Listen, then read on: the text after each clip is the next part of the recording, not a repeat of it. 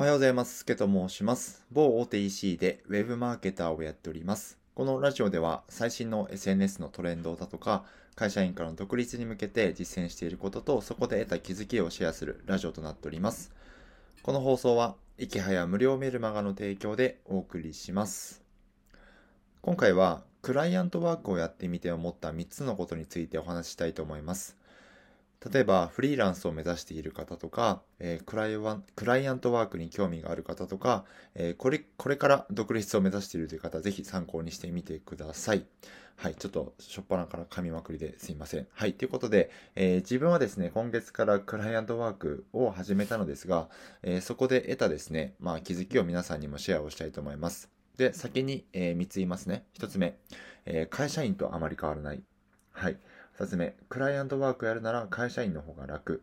はい。3つ目、クライアントワークで実績を作って個人で、え稼ぐ仕組み作りを見据える。はい、この3つですね。で、まあ、まだ始めたばかりなんですけど、えー、まあ、実際にやり始めた感想を、あの、残しておくのもいいかなと思ったので、えー、ちょっとラジオに残しております。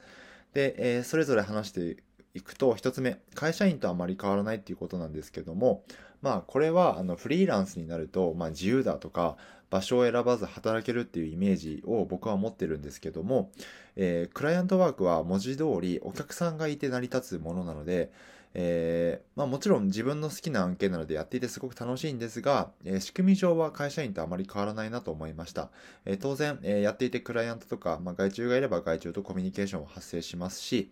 まあ、えっと、まあ、だからですね、これを聞いている方はいないとは思うんですけども、え自由な働き方を求めて、えフリーランス、特にクライアントワークありきの働き方をするのは、もしかしたらギャップが生まれるかもしれないなと思ったので、まず一つ目シェアをしたいと思います。で、二つ目、え、クライアントワークやるなら会社員の方が楽なんですけども、まあこれ、あの個人で今やってみて、あの会社員ってすごい楽だったなと思います。あのな何かわからないことがあれば上司とか先輩に相談ができて、かつ、えー、細かな設定とか専門スキルを伴うような作業であれば、えー、専門部署がやってくれるので、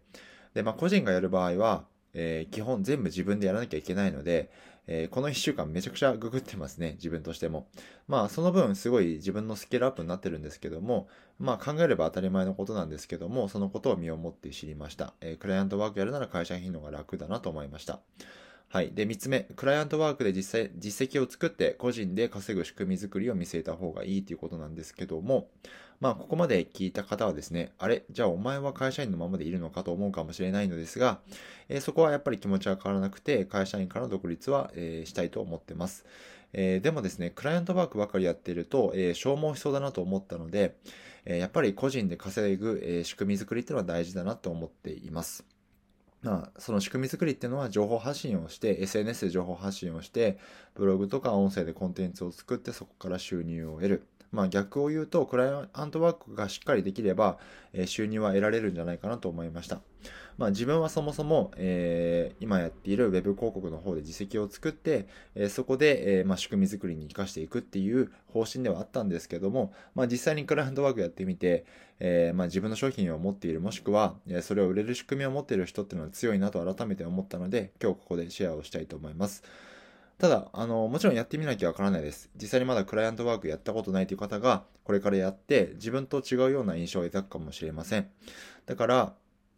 あの、自分も実際にやってみて気づけたことなので、もしフリーランスを目指していて、まずはクライアントワークで稼いでいこうと思われる方がいらっしゃれば、えー、会社員から独立をする前に、まあ、ランサーズとかどこかで、えー、試してみるのがすごいいいかなと思います。で、そこで、あ、すごい楽しいや、個人でやってる方が全然いいやと思うのであれば、もちろんそれは OK だと思いますし、いや、ちょっとこれ消耗しそうだから自分の商品作り頑張ろうっていう方で、えー、やる気が出てくるかもしれないですし、まあ、どっちに転んでもいいと思うので、まずは、えー、やってみることをお勧めします。はい。で、今日合わせて聞きたいなんですけども、まあ、えっ、ー、と、クライアントワーク、まあ、やってみてくださいってことなんですけども、まあ、えっ、ー、と、いきなりですね、どこの知らない誰かともあの仕事をするのって結構不安だと思うので、まあそれであれば、あのインフルエンサーとか自分の関わりがあるような人から発注もらうってことが、えー、結構やりやすい方法なのかなと思うので、えー、自分は今、ボイシーパーソナリティの周平さんとお仕事をしてるんですけども、まあそこまでにやったことをまとめてますので、えー、まあインフルエンサーと仕事をするまでにしたことみたいなことでお話をしてますので、